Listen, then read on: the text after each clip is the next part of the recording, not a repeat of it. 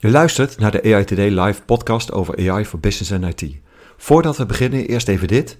We zijn genomineerd voor de Prijs van Oranje van de Belgian Podcast Awards.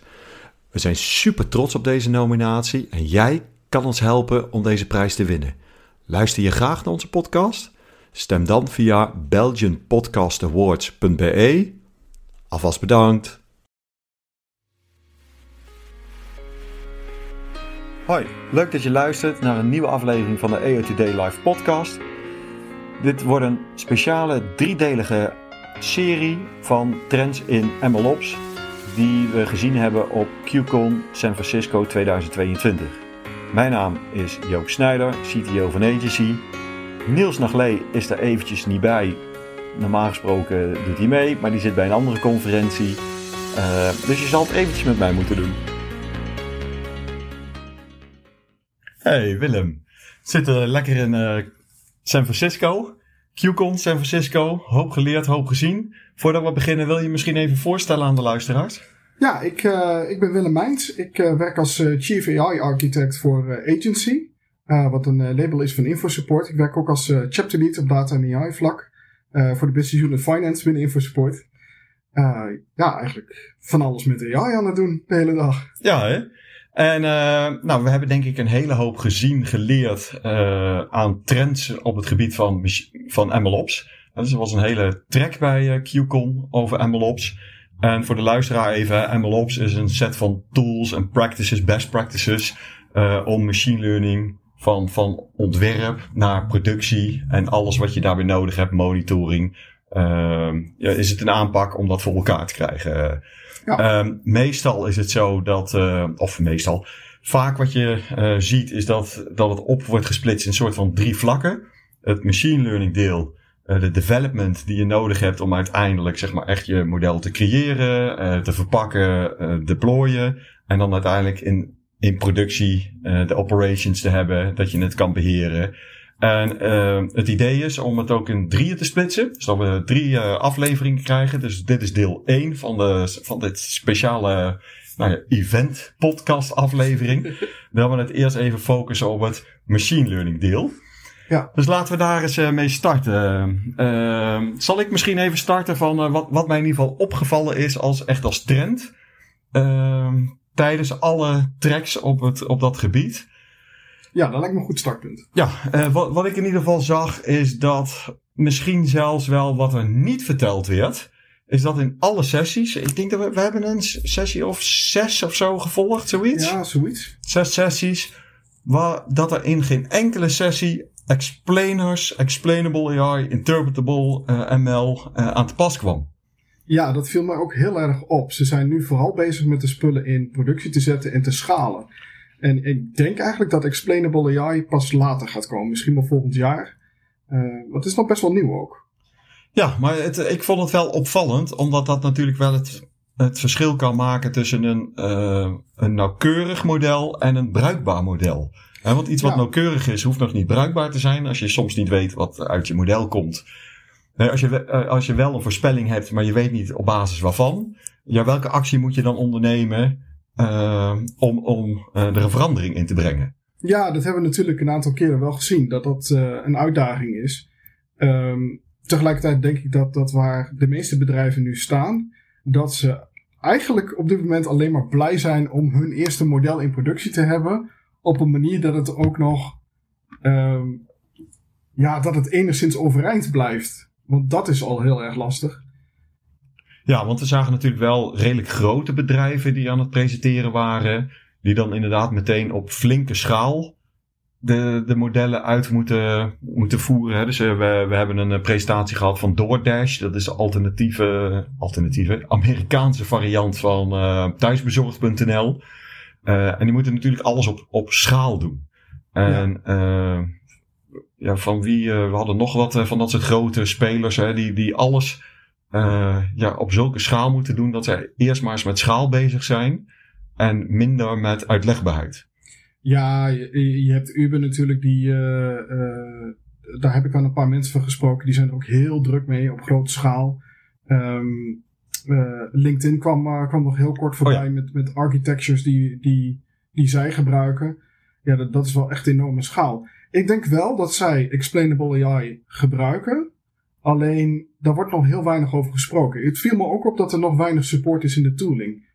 wij, wij zijn al wat, wat meer gewend qua tooling. Ehm, vooral dan Python libraries, dus best wel low level ook. Ja.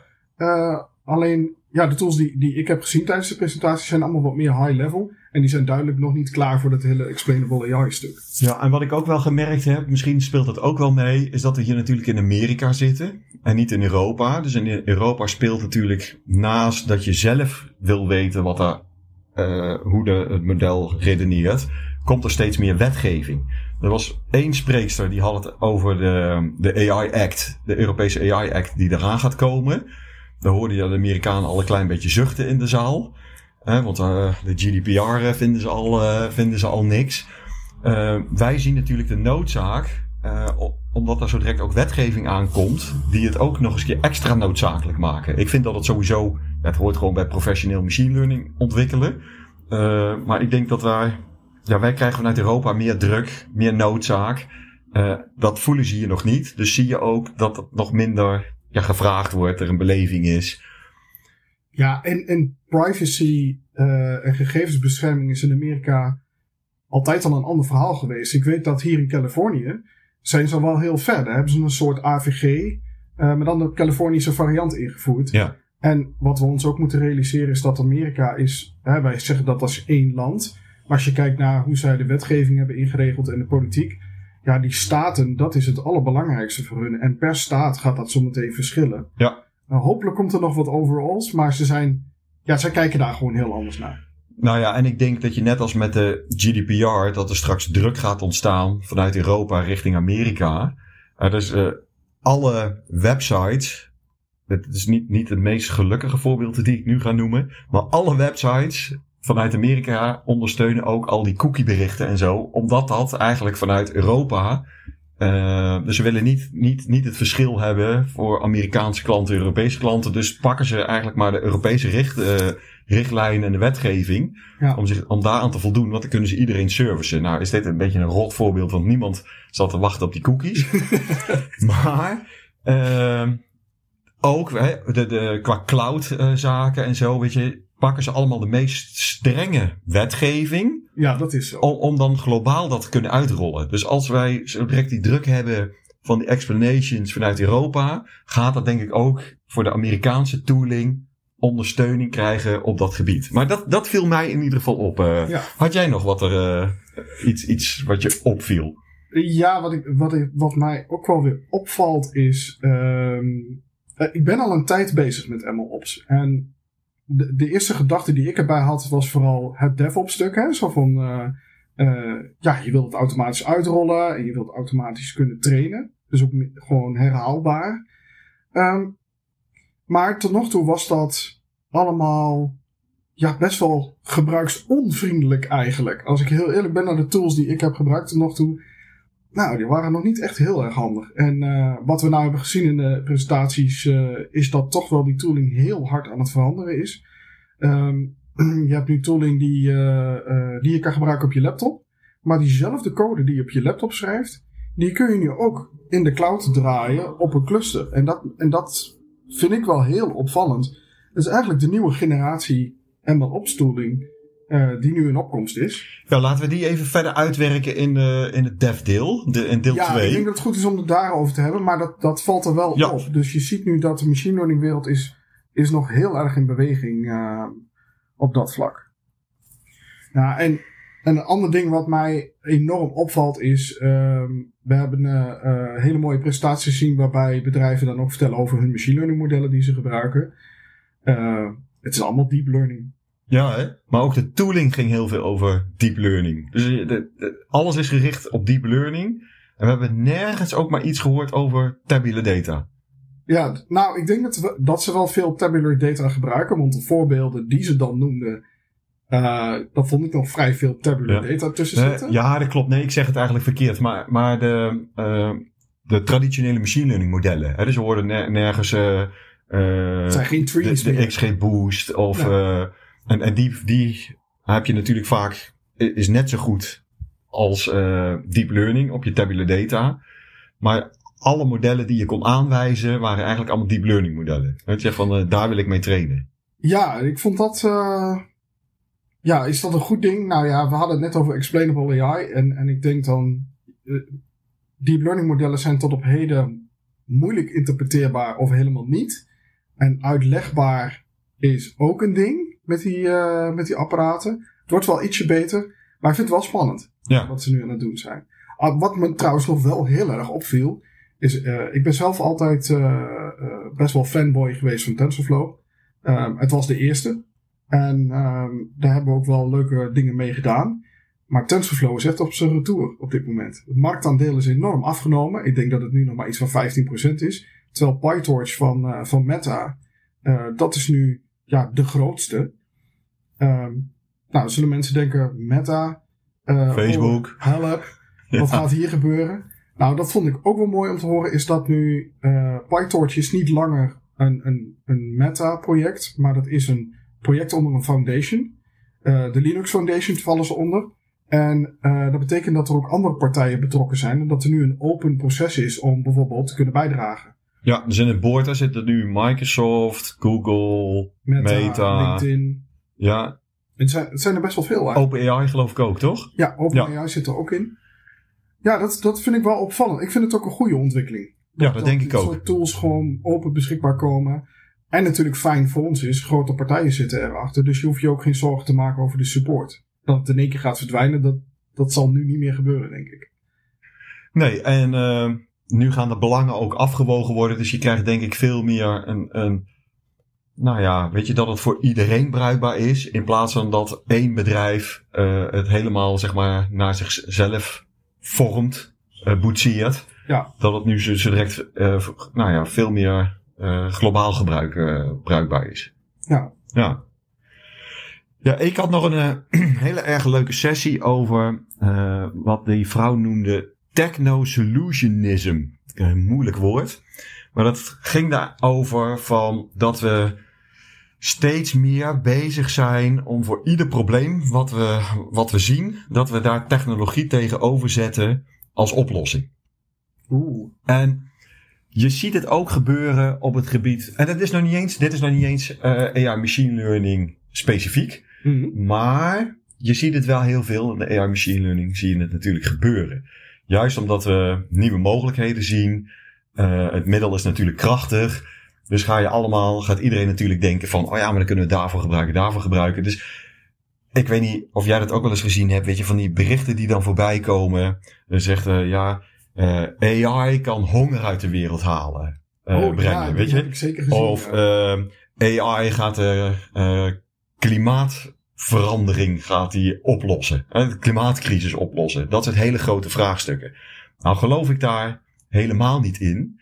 Uh, maar wat je wel ziet is dat zo'nzelfde mechanisme over van hey, we hebben, we zien een probleem. Uh, laten we dat meteen met technologie oplossen. Uh, zie je op een kleinere schaal binnen organisaties ook. En wat zij predikte, en dat vond ik wel heel erg uh, mooi en ja, dat, dat, dat, dat sloeg bij mij wel aan is dat je eerst eens kijkt van, ja, maar zou, zijn er manieren om het op te lossen zonder technologie? En dat je je drie vragen stelt van, wat nou als je het niet oplost? Dat is nog steeds een mogelijkheid. Mm -hmm. Is er een manier om, het, om de verandering voor, te, voor elkaar te krijgen zonder technologie? Uh, en als je het met technologie doet, dat je dan gaat nadenken op wie heeft het effect? Want ze zei wel terecht, meestal zeg maar de, de ja, ze hadden een, een foto van, van de Amazon medewerkers als een soort van voorbeeld. Zegt ze, ja, die mensen, hè, die, die op die, in, in die distributiecentra werken, die worden altijd vergeten. Dat soort type mensen mm -hmm. worden altijd vergeten in wat voor impact heeft het op dat type werknemers. Ja. En dat vond ik wel een goeie. Dus dat zei, dus je denkt na over korte termijn, effecten lange termijn, nee, midden, middellange termijn, lange termijn. Um, ik kreeg in eerste instantie ook wel lichte weerstand, want ik dacht, ja, op lange termijn, weet je, uh, bij de invoering van internet heeft niemand ooit kunnen bedenken dat wij nu social media hebben die democratieën ondermijnen of dictaturen omverwerpen. Hè, dat, dat heeft niemand kunnen, uh, Nee, kunnen voorzien. kunnen Of de, de ellende, zeg maar, die we hebben van alle troep die we elkaar toewensen op social media. Ja, Eh, aan de andere kant, wat we allemaal kunnen met internet. eh, Zelfs zeg maar de, de, de hele goede dingen hebben we ook niet kunnen voorzien. Dus het is soms best wel heel moeilijk om die lange termijn. Maar ik vind het toch wel goed dat ze zegt dan. Nou, weet je, denk daar gewoon eens over na. En, en moet het altijd wel opgelost worden met technologie? Ik ben, ja, jij noemt net fanboy. Ik denk wij, wij zijn allebei helemaal opgegroeid met technologie. Technologie is onze passie. Je, je gaat Ja. ervoor. Je, je ziet allemaal mooie dingen. Maar dat, dat, ik denk dat het dan extra belangrijk is dat je hier toch af en toe bij stilstaat. nou dat denk ik ook. Ik denk, mijn werk is sowieso natuurlijk wel... eh er wordt aan mij gevraagd van wil jij eh, dit of dit oplossen met machine learning? Dat, ja, dat is normaal en dat doe je iedere dag. Maar ik vind het zelf ook wel belangrijk om na te denken van zou het ook misschien zonder kunnen? Hè, maar dan is het nog steeds een technologieoplossing. Maar zelfs moet je het eigenlijk wel doen met een computer. Kun je niet gewoon beter dat analoog oplossen? Eh, analoog is toch verschrikkelijk stabiel. Ja. Compu- computers in ieder geval niet. Dat, Ja. dat weet ik wel. Ehm, ja, ik vind het zelf wel belangrijk om dat ook in de gaten te houden. Je kan, weet je, als je voorbij die vijf jaar gaat kijken, dat is onmogelijk. Dat kun je gewoon niet weten. Nee. Maar als je nu al zegt bij jezelf van, tja, ehm, misschien is dat ene briefje of, of, of even met de hand iets doen eh, nog helemaal niet zo'n gek idee. Het is A, veel goedkoper. En B, nou, je voorkomt ook wel dat je in de toekomst in de knop komt te zitten. Ja. Maar ja, er gebeuren toch onverhoopt wel dingen die, die je gewoon niet voorzien hebt. Dus het is ook wel, het is een balans, denk ik. Ja. Dus eh, technologiegebruik eh, of het juist analoog houden en zeggen van nee, dat, dat los ik anders op. Absoluut, absoluut. Hey, en de laatste is, eh, we hebben natuurlijk best wel heel veel gezien dat er steeds meer declaratief wordt gewerkt binnen de machine learning. Waarbij een van de voorbeelden was ehm eh, Ludwig. Ludwig was jij Oh, ja. wel over te spreken, toch? Ja, ja. En dat Ludwig was- is een open source. Dan moet je misschien even uitleggen. Wat, wat, Ja. wat is Ludwig? Het is wel goed om, om het even, even te noemen van wat is het dan nou? Nou, Ludwig is een, eh, is een, een, een framework wat je in staat stelt om met een configuratiefile een machine learning pipeline op te bouwen. Dus je kan aangeven, ik wil graag eh, eh, deze attributen gebruiken als input voor mijn model. En ik wil, ehm, nou, ik wil, het, laat ik het concreet maken met een voorbeeld voor fraudedetectie. Ik wil de transactiegeschiedenis gebruiken als input. En ik wil graag een klassificatie eh, of het fraude is of niet als output. Dat geef je op. Ehm, je zegt daarbij, nou, ik wil graag eh, eh, dit deep learning model gebruiken. En daarna zeg je tegen Ludwig van, nou, eh, ga je gang. Dit is de, de setup van mijn pipeline. Dus ze deden het eigenlijk in drie. Hè? Ze zeggen van, dit is mijn data. Hier moet je het uiteindelijk in opslaan, de, de uitkomsten. Ja. En zo wil ik, dit, dit wil ik eruit hebben.